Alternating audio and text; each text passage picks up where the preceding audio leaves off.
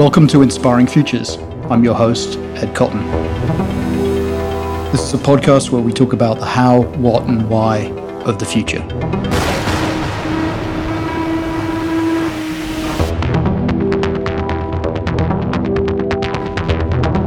Welcome to the latest episode of Inspiring Futures. Um, I'm in New York. My guest is in Germany, uh, Dr. Gordon Euchler. Is that correct? Yeah, very Almost. good. Not bad. Yeah. Um, Gordon is at Deloitte, has been at a bunch of other places, um, but um, is also the creator of the 30 Minute University, um, which we'll explain more about in a second. So, Gordon, welcome. Thank you. Thank you for having me. Show.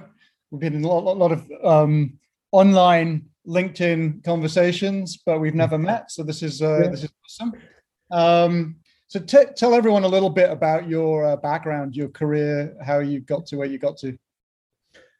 Uh, randomly, I guess. Uh, it's, it's the short... What did you study? What did you What did you study? Um, how, how, did you get into the uh, ad marketing business? Um, I studied most of it. I, I keep on saying. I, I mean, I. It's a bit of a German thing. Um, um, so I studied and studied because there was always a uni- another university paying for it. So I got from degree to degree. Um, ended up luckily doing a PhD in Cambridge, which I massively enjoyed because it, I mean, they basically give you or they force you um, to make use of all the freedom they give you. you. You can almost invent a new world for yourself, which is brilliant, um, especially if you take yourself as serious as I do. Um, pretentiousness is a good word. Um, so, what did you do? what did you do your PhD in? Um, it depends on. I, I keep on at some like in business. I always say I did it at the business school, um, but my second supervisor was um, from philosophy of science and science and technology studies. So it's a it was a really great mixture of just reading stuff I enjoyed. Um, so that was great. Um, turns out, like what I loved about it is you can invent the whole world for yourself. Um, my gut feeling, uh, as far as I, it was probably also not good enough to be honest. But if I had stayed in academia, I think it would have been more like inventing the world is 20% of your time, and then 80% of the time is defending what you invented. And I, I in all honesty, I don't really remember how I stumbled into advertising, but once I saw it, um, the feeling was clearly that that percentage is exactly the other way around. It's like 80% inventing and 20% defending. So I stumbled into that one and um, enjoyed it. Was lucky. Um, luckily, I worked with a or for um, a man called John Lowry. Um, he took over some jobs in Germany he didn't speak a word of German. I didn't speak a word of planning. So I got a rather expensive um, planning training for the first two years or so. And I think my learning curve um, just went flat after that, but I keep on writing it. Um, where, did you, where did you work with John? Where, where was that? Um, at Grey, out of all places. Um, I think he, um, towards uh, after Lowe, he was somehow European planning chief at Grey. Um, and in Germany, it's a classic advertising story. I joined, um, moved out of Cambridge back into Germany, and the person who hired me basically got fired and left the building six weeks after I joined. So I, I, I thought I had an extraordinary start. Um, turns out that that's rather the normal way. um, so yeah, and then John took over a bit um, of of the German planning department, and um, yeah, as I said, he didn't speak German, and used me as a um, uh, as a junior on the ground, or the oldest junior there ever was on the ground, to be honest. But it was great. I absolutely loved it. Um, yeah. So where where did you go from Grey? Um, I joined a I don't think we can go through all the agencies I joined because I, am I'm, I'm not a year all day. Yeah, yeah. Um, I went to a local German agency which I absolutely hated um, because it's very hierarchical, um, and like classic German agencies have no understanding and appreciation for planning whatsoever. it's all about doing mood boards for the creative idea afterwards. And I, I was again arrogant enough to say that to the owner of the agency. so that was that. Um, then a bit of Saatchi, where I where I um, came in contact one of my favorite brands. Um, I had the pleasure of working on for the first time, and that's T-Mobile or Deutsche Telekom. Um, and again, I didn't know how luxurious that situation was coming in there and having something like Life is for Sharing, um, not just standing around there, but the whole company being behind it. I mean, again, I thought that's kind of the normal thing because it makes sense. Uh, and I, it was just brilliant for the first time because someone someone else had developed. I, I don't know who had developed that idea, and it's just such a playground. Um, not just for advertising, but but for your mind. Like because all you do is asking, what's sharing for people? What are they sharing? What's interesting? And how is it how is it different in Germany, from Hungary, from England? Um, it's just brilliant. It, it's it's I mean, at its best, advertising is a, is a study of humanity.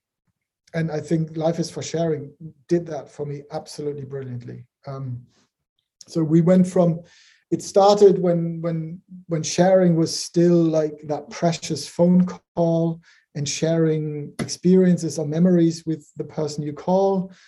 Then it got rolled over by by the california companies and they turned sharing into the little hit of a button. And so it was recapturing the high ground on share.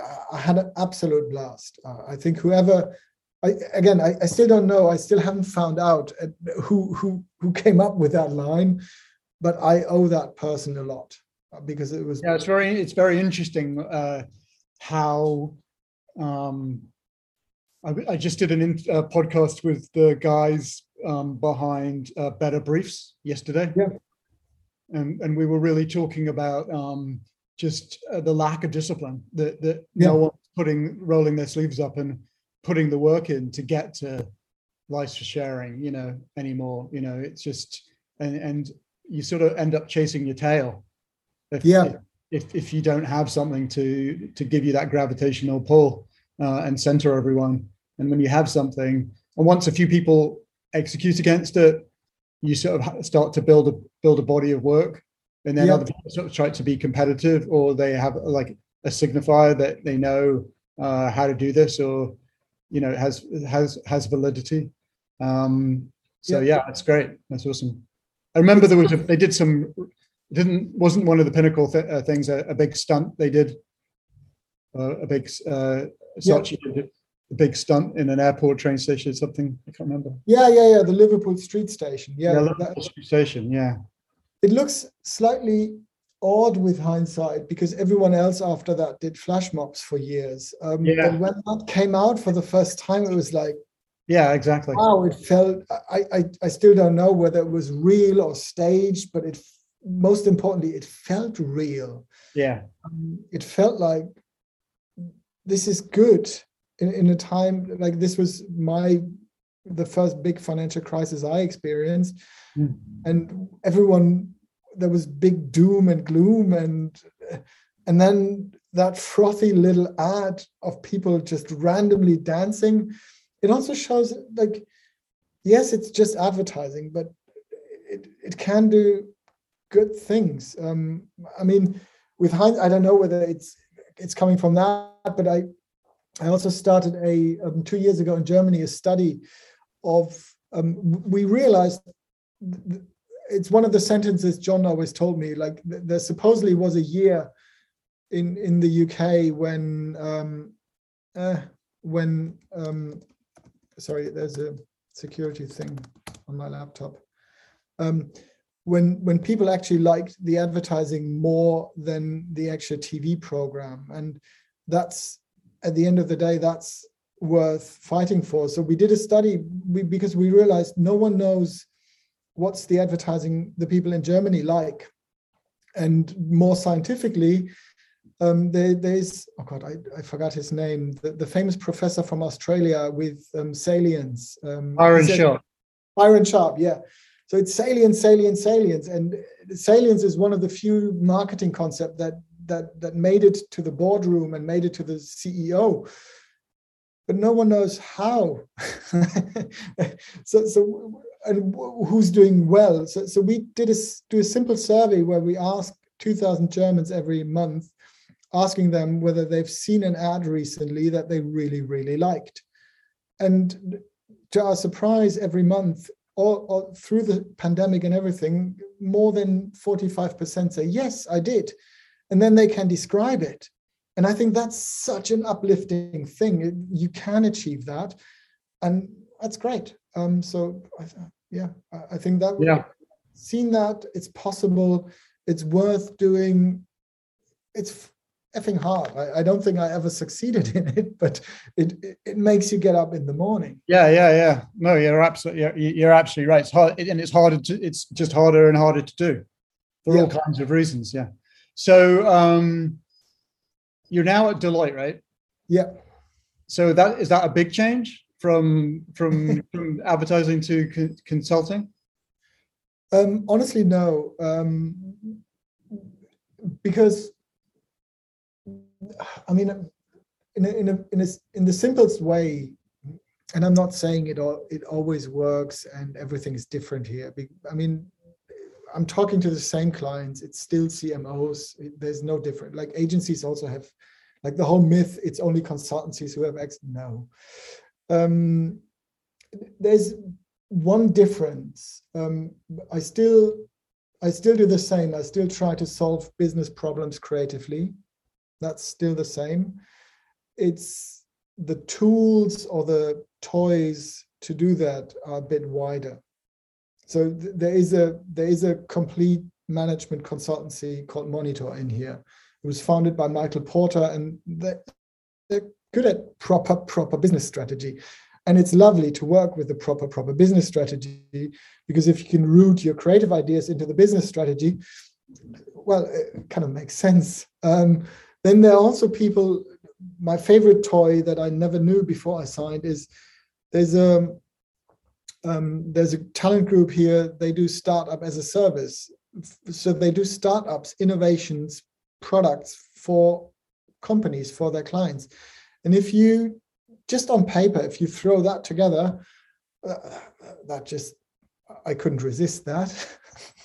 I'm not saying, again, I'm not saying that this always works and it's easy and everything, but if you if you could do that, I can't see a reason not to give it a try and so far it's, it's great fun. Where and where's the creativity? Is there is there where's you know we have a creative department at agencies. Is there a creative department at deloitte? There, there are no departments at deloitte. Um, okay. are there creatives? Yeah yeah yeah. Um, okay.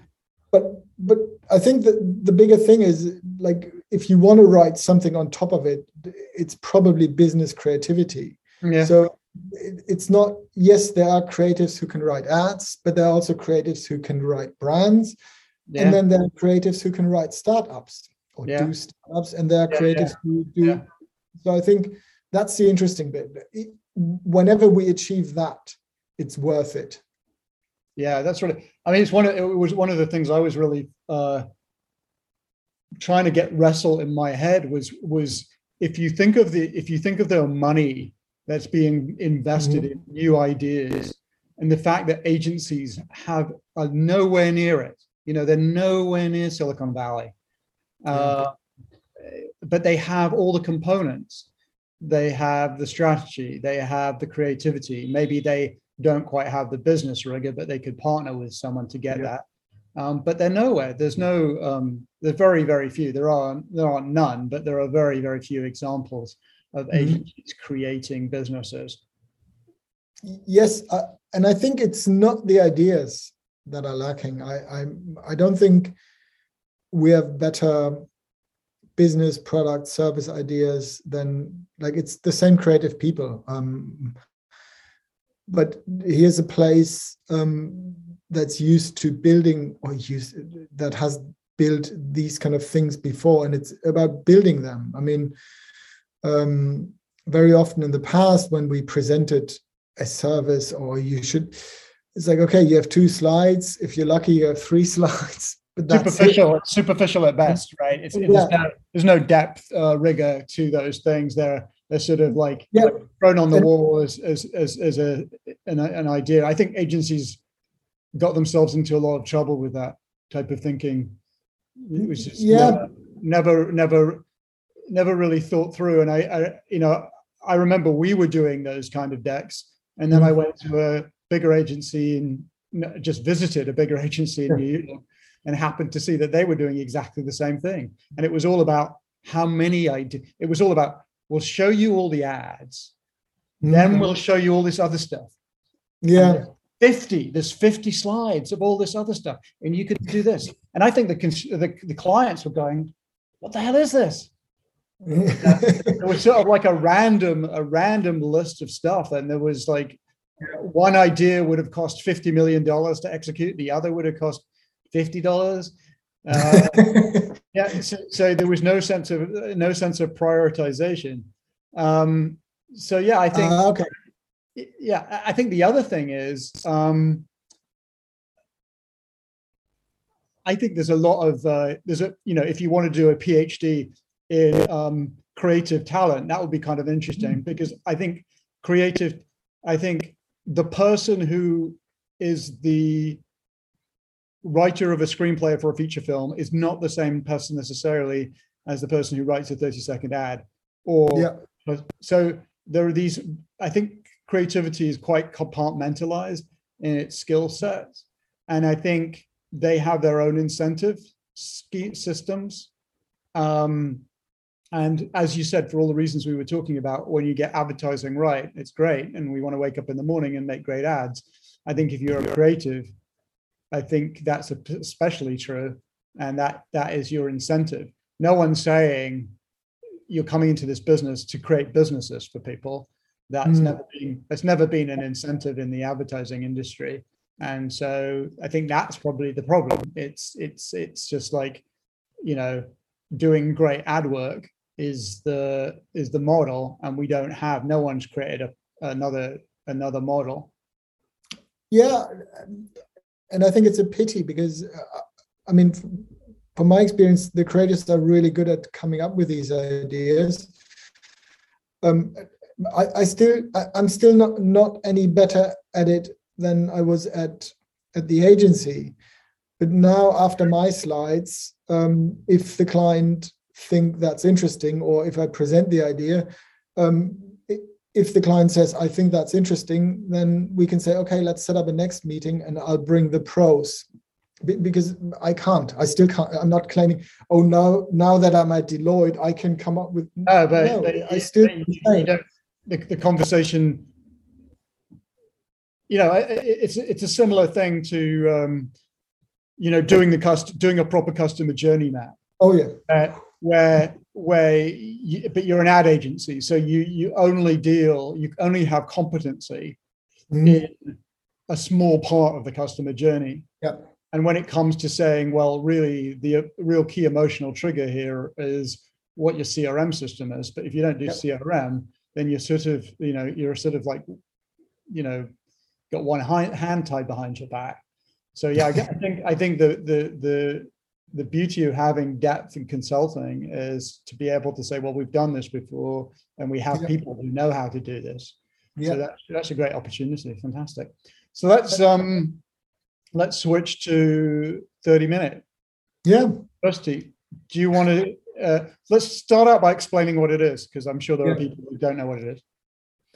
Um, I think that I think the best way to explain it is is how, how it came into being. Um, it, it, was basically a po- it's also fu- funny. You might want to edit this out, but I keep for the first year I kept on saying I, I made a post where I ranted about German strategists that they are not being trained in in rigorous strategy. All they do is mood board, and oh, that needs to be changed. Um, and then people responded and said, "Oh, look, yeah, I want to learn strategy." And more people responded, "Oh, yeah, I'm happy to to to teach." But that was that was complete bullshit because after a year or so, we scrolled through my LinkedIn profile and looked at the original post, and it was me being. I, I must have struggled with the strategy or something, and I I made a desperate post saying, "Look, I don't think I, I can do strategy anymore. Can someone help me and explain strategy to me?" And really nice. Many people replied, "Yes, we can." And many other people replied, "Oh yeah, we want to learn strategy too." And then I just started connecting them, um, and because I felt like like a thief of people's time, I, I always said, "Oh, just thirty minutes," and that's how it developed more or less. Um, um, 30 minutes proved to be a good thing because it feels like no one can say, or not many people can say no to 30 minutes as long as you plan I don't know, a week or two in advance. Um, it's also people are incredibly generous. Um, I, I, mean, their mentor. I mean, like you, like it's incredible. I keep on wondering, Ed. Like, I don't want to know your day rate, but it's certainly not cheap. And he he keeps on coming up and saying, "Yeah, yeah, I have time. I'm I'm happy." And um, they're board members from massive companies doing it, CMOs, and it always also feels like the mentors get as much we always had fear of we're not getting enough mentors because they're all busy people and make good money but we always had it like we had a similar balance we had sometimes even more mentors coming in than mentees so and um yeah, and, and it also reminds you of how great people are because in I think we by now connected probably one and a half thousand meetings or so, and well, I think there was one or two where we got something like, oh, that that was rude or something, but people are it, it's nice. It, it, it's really a, a doses of um, it restores a little bit of faith in humanity. Um, uh, it, it's just good, um,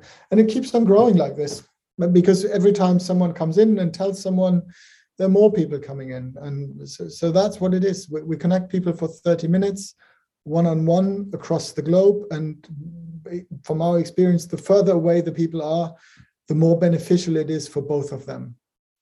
Um, to, to see different culture different countries and so on yeah so the, there are two parts to this one is the um the talks the, the 30 minute yeah. talks ah yeah and then the other part is the mentoring so you, you have um, yeah you have a combination of um, lots of people joining to hear one strategist cmo yeah. talk or explain yeah. thinking and then you have the opportunity for younger strategists to have direct mentorship yeah, um, yeah. more experienced strategists but again, it, it, I think you caused it uh, literally uh, because whenever we we had you in a post being available for one one-on-one chat, there were always like ten people wanting to chat to Ed, and we're like, we don't know why that doesn't make any sense at all. Um, we we yeah, can't. I, and I I go back to your point earlier about getting the you know, I learned so much from those sessions. Um, and, and, you know it was really rewarding to um, yeah, to impart some knowledge but i, I felt that um, you know the, the, problem the problem we often face especially when you're working freelance is you're, you're not in an office and you, you know you don't have a team of 20, ah. 20 or 10 you're working on your own so you miss the you don't quite have your finger on the pulse of, of what the mood of the strategy, or certainly the mood of the younger strategist is. Yeah. And you get a little bit disconnected from that as you're working on your own. And um, I mean, I've had some experiences more recently where I have been actually, uh, you know, one job recently where I was sort of part of my responsibility was to mentor a young strategist. Uh, so I did get more knowledge, but you tend to default to your experience. Mm-hmm. I remember when I would, you know, but that's not really relevant you know because the world is the world has changed and um, the resources now i was surprised i mean what surprised me so far is um, how much more resourceful and resilient the younger talent has to be they, they have to be able to i mean this is all written up and everything by consultancies but to hear it firsthand um, to hear it from um, strategists in more um, developing markets that they can't just be a strategist. Yeah. that they have to you know be a trend watcher be a writer um you know that that, that they need they need a multi-tool skill set um mm-hmm. which which was which was very interesting and then um sort of worrying for me as well was a little bit of the trend of this sort of uh, a lot of talented people who are getting paid on freelance but are actually getting paid not a lot of money um mm. uh, a sort of uh I don't, I, I, I don't want to say the sort of Amazon workers of strategy. Uh, oh, okay. Yeah, people working on the coalface, doing a lot of work and um, not getting a huge amount to pay, maybe sort of subcontracted. Uh, I didn't, I mean, I don't have like a thorough investigation of like a lot of detail, but I, I sense that in from some of my conversations that that was happening. Um, so yeah, it was, it was very, it was very interesting, and um, you know, I think I think it's good for you know another thing. I I mean, another thing I hear that um, is, is that CSOs are so busy. Yeah, they, they're, they're becoming more and more disconnected from their departments too, and I, and I'm sure with the pandemic that's become even worse.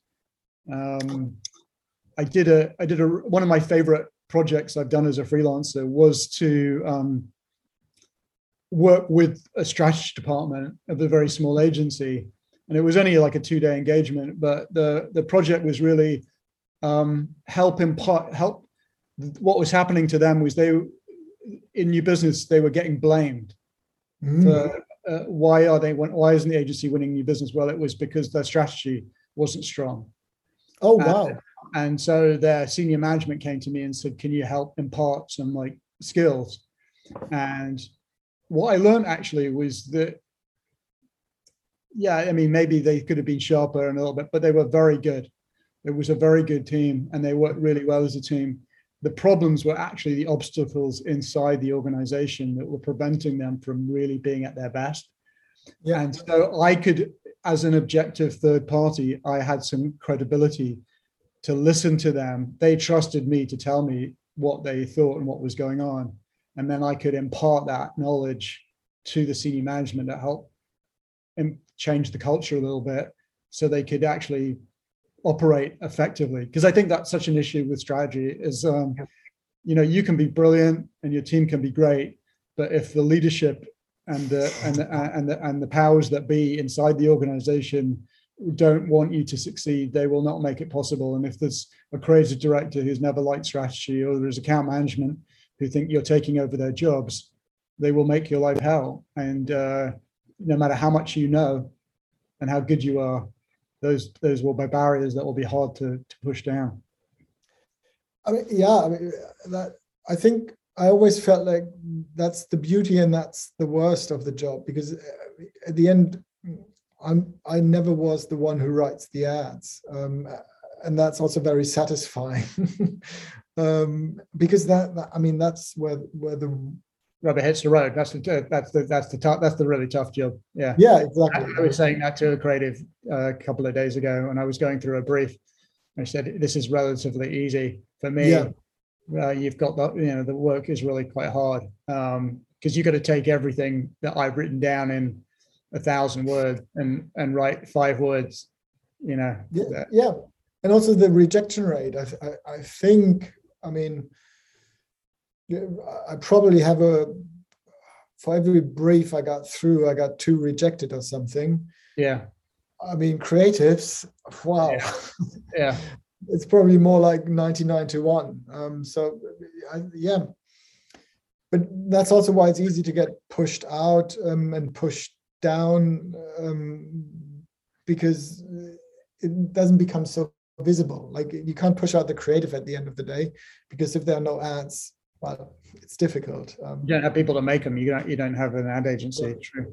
So what, when you, when you look back, um, you know, from the thirty minute university, what do you think the themes, the big themes and issues around brands, consumers, about strategy that are coming, uh, uh, uh, uh becoming sort of critical as we get into 22 mm. what what you you know um what is what what in your mind is is hmm. um is helping shape strategy Um, I mean, one of the, not, it's not a secret, but I, I mean, I'm, I'm neither mentoring nor being a mentee at the university. All I do is forward messages. Um, so uh, I, I, can't give a complete picture. W- what I see in my job right now, I mean, there's clearly one big thing, um, uh, and we like to call it um, sustainable is the new digital. Like, like in, in the last two decades, everything you did had to be related somehow to digital, build digital, make it more digital and that's going to be for the next 20 years um, sustainable. I mean all brands have to do it want to do it. They probably also already have a big budget to do it but no one knows how because the one thing that's clear is no one can go out these days and do a big happy clappy sustainable campa- campaign. Yeah we love sustainability. You'll get slaughtered for this and deservedly so. Um, but finding ways of making sustainability integrated into your brand into what your company does into like there's massive up there's a massive potential. Um, and and it's a good i mean coming back to your initiative planning for good it feels like you, you've been probably just a couple of years too early because now it's massive. Um, and yeah. that's a good thing. Um, yeah i mean it was I, I mean just it was, it was, I mean, I start the first experience I had. It was, it was really, really interesting. Was um, when I was at McCann, I was a pretty mm-hmm. young planner, and um, we got appointed by Unilever to be their agency for a new sustainable product. This was before mm. 2000. Wow. and um, we, it was the first time Unilever had ever um, briefed an agency before they had a product. Mm-hmm. Um, so we were basically working as consultants and uh, you know advisors to a process that involved flying into London, a German folklore specialist, an academic who spent half a day explaining why Umwelt or the environment was so important to the psyche of Germans and why woods and trees had a place in the hearts. So yeah. this was very fascinating for us, because we saw Germany at the forefront of this yeah. movement way back then. And you know, all the things we saw coming out of Germany, we expected to be, you know, find their place in other European countries, especially with the with the European Union and everything. Um, but um, what was really interesting because it ended up being um, you know, it was a very they the the the plan was to launch a brand new brand mm. um, in in household and and and and washing detergents. Yeah, and at the end of the day, they said that the the it wasn't a good investment to build a new brand. What they were going to do is take all the learning from the 18 months or whatever it had been and incorporate it into their existing brands. So mm-hmm. rather than building a dedicated, yeah, sustainable brand, and in, in, you know in hindsight that was incredibly smart. At the time, it was like, ah, why we've we wasted all this time. Um, yeah. But yeah, I think um, you know I think the point I, I think what you're talking about is this is a whole new discipline Mm-hmm. This is, you know, the skill set around sustainability. There aren't enough people. People, we've never done this before, and there aren't people. There aren't people who know what to do. I mean, maybe there are some sort of old school warriors who've been at it for a while, but there isn't a younger. You know, we're learning this. We're we, we, we're we're trying to understand what it means, and I think, I think the big, you know, the big conflict really is, you know, we're an industry as an advertising industry and you know as capitalist you know driven corporations are about growth you know. We're about selling more stuff you know because yeah. we don't know there isn't another system. Um, yeah, that's, that's brilliant. I mean if you use that force that force towards ever more growth inching another percent half a percent on top of it if if you aim that brutal force at sustainability that's so i think that's brilliant um, and also I think the other thing that is the connection to digital, like sustainability is as um, complete or, or do you say totalistic in English? I don't know. As as digital, like the, it's not just about the ads. It's not just about the brand. Oh yeah, it, yeah, yeah. It impacts everything you do. Yeah, I mean, one of my favorite examples from from Deloitte, like we are not just a consultancy. We are originally also an auditor. Yeah. And guys in in Australia, they they use that for sustainability. I think they did a basically an audit of the economic value of the Great Barrier Reef. Mm. Um, so, and all of a sudden, as soon as you have that number, what's the contribution to the Australian e- economy? You have a force against someone saying, "Oh, look, I need fisher, uh, fishery claims over it. I need to," and I think that's exciting. I think that's yeah. brilliant. That's yeah, yeah. Creative. You put, you put, an economic value on on a resource. Yeah, yeah that's really interesting. What about um, I don't know if you've gone into this this um, the headless brands, this whole uh, uh, you know this idea that it's really being uh, driven by Bitcoin and mm. this whole idea that um, there are these new communities that are kind of uh, building around brands. They don't really have owners. They kind mm. of are the community is the owner, and the community decides. And it's sort of like I guess it's a it's it's a leap from this idea that you can't control anything anymore. You know, this idea this this idea that um, where where channel where you know traditional marketing was much more controllable and um, you know we, we just didn't have um, this dispersion of information and all these other things so this this sort of i guess this taking to this point where um, brands are sort of be these um, uh, self-forming organisms. You know, they're almost like they almost like become natural phenomena that arrive out of communities and are created by communities and um, grow or die depending on how the communities work. So they're less uh, driven by top-down organ- corporations, and they're more driven by the end users. Um, yes, I think that's a pretty interesting. I, I mean, it's very yeah. sort of theoretical, and there aren't a lot of practical examples, and there aren't many corporations who are prepared to give over their valuable assets to the community or even to believe that that uh, is something they should do. But it, it seems there's a just lot of discussion uh, around um, around what this means, and um, just even from the the basis of social media and, and, and memes um, uh, determining their own meaning, taking their own meaning?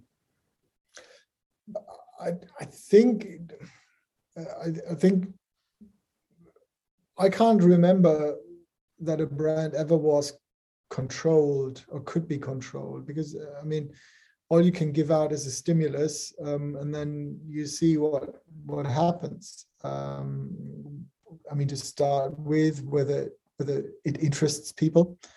Uh, I mean, uh, and then what they do with it. Um, so I think I think it's good. I mean, it always has been that way, and you, I, think you rather admit that and try to try to make it work that way rather than pretend um, to be in control and and how, are you going to control what people think about you? You can't. You, you can give them something to engage with, to play with. Um, so yeah, I, I think it's brilliant, lovely.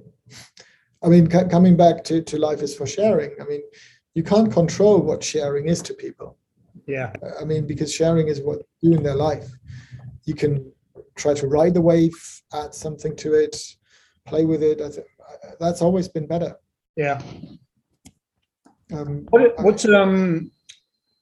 Are you seeing any brands in Germany that are are particularly interesting to you in terms of the way they're going about marketing themselves or the way they present themselves? Um, um, yeah, I mean the the big example is um, is obviously Gorillas.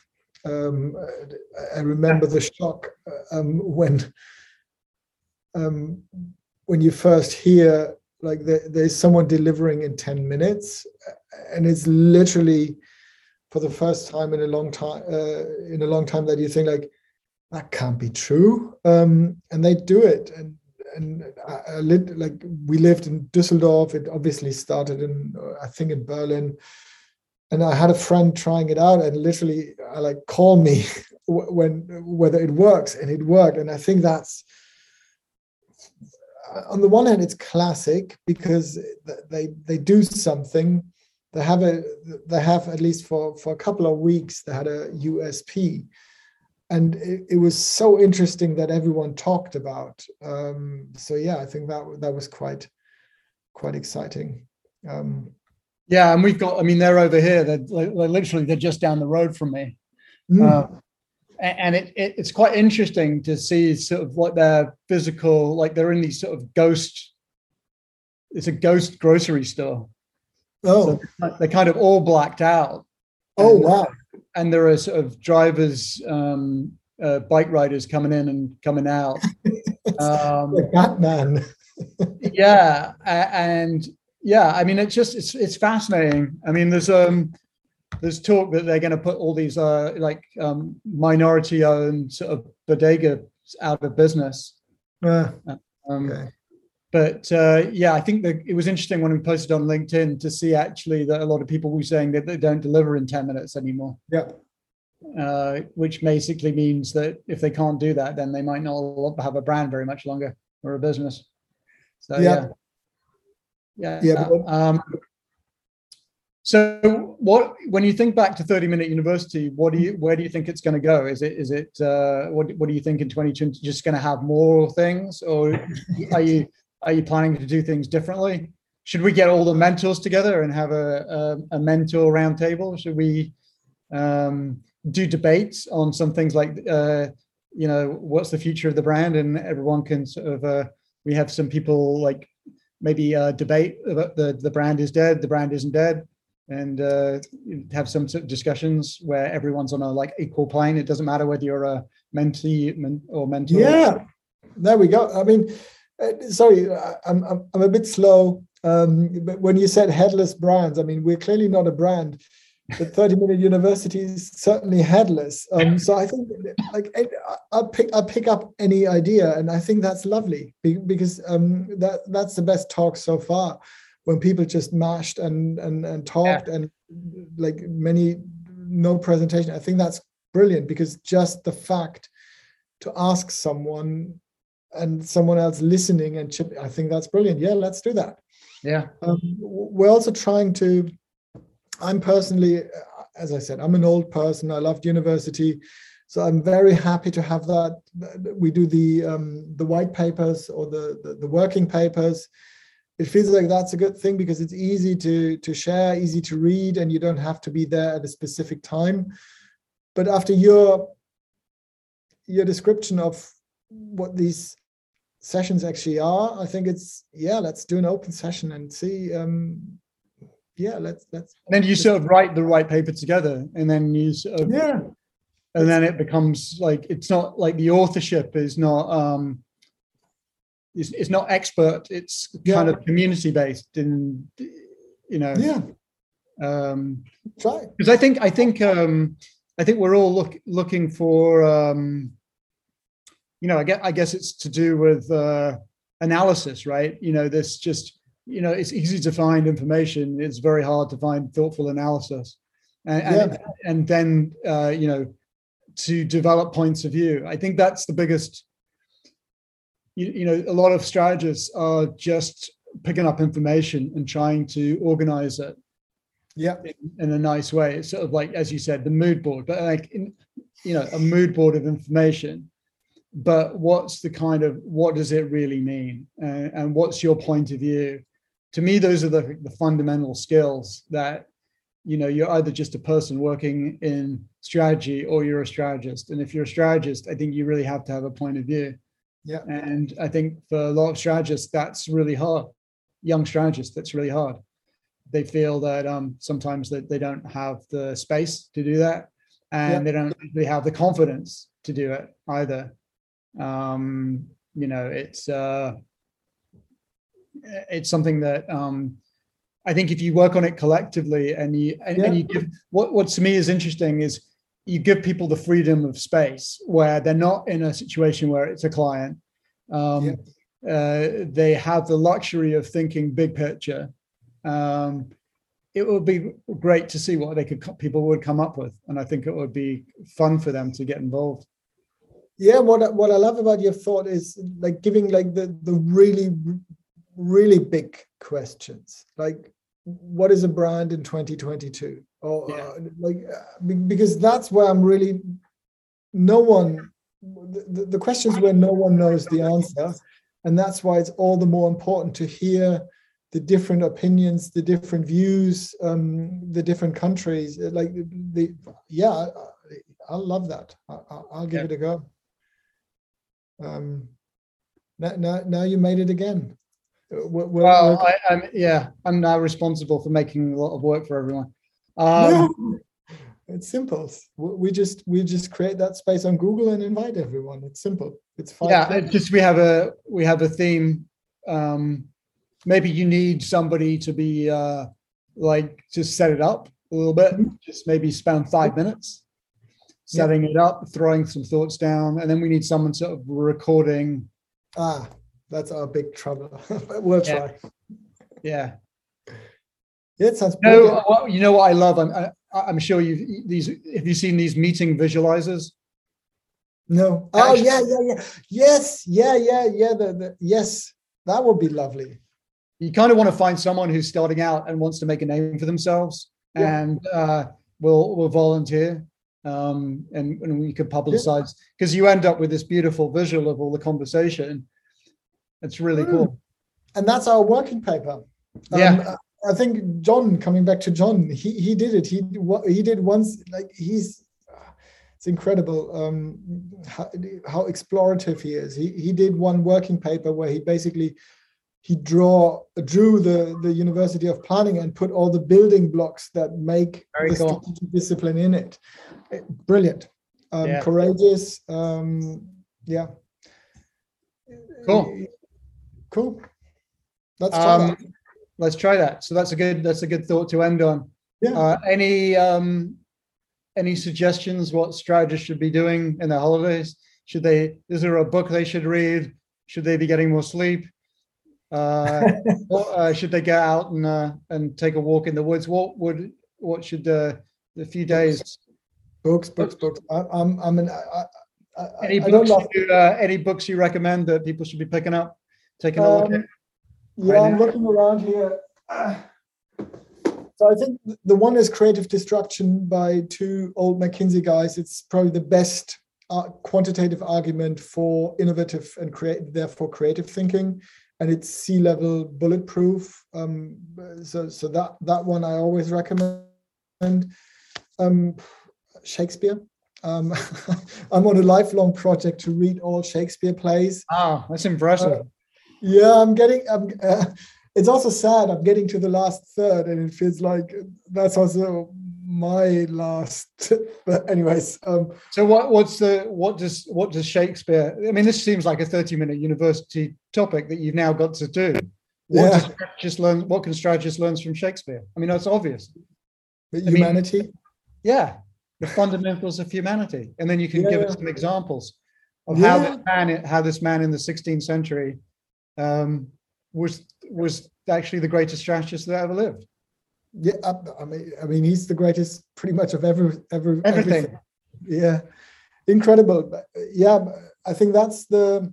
So, is, so a strategist who's new to Shakespeare, what would you recommend that the first thing they pick up? Given that it's a it's quite a canon of work, where would you start? Um, I think too, um, be, because they're so closely related. It's um, and I probably get the names wrong, and now, but uh, like uh, the one is it Julius Caesar? Where it's Yeah. about, or is it called yeah, Julius Caesar, and then um, Antony and Cleopatra? Patra, yeah, Yeah. because they're basically the same topic um, uh, with two completely different um, takes on it. At least in my little world.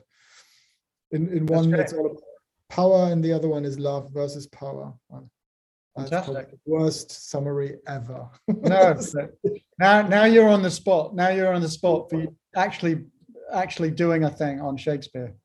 Okay, i am sure I'll you'd. I'm sure you'd love to do that, and I'm sure yeah, we'd love to hear what you have to say. So of course, Gordon. Uh, thank you so much for your time. This has been great. Thank um, you. Really appreciate you uh, um, meeting you and hearing what you have to say, and I'm wishing you uh, all the best for the holiday. Thank you for having me. As usual, I, I learned the most. Um, so that's why I love these things. Um, and, that was basically my first um, menteeship um, at the 30 Minute University. I, I don't know who was. I don't know who was the mentor here. It was, it was kind of shared, I think. Yeah, that was the idea. That's the beauty of these things. Yes. So thank you so much, and uh, yeah, wishing you a great end of year and a and a wonderful beginning 22. Thank you. Thank Thanks. you for having me.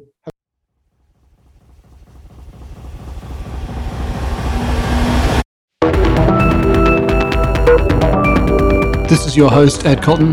Thank you so much for listening to Inspiring Futures. Until next time.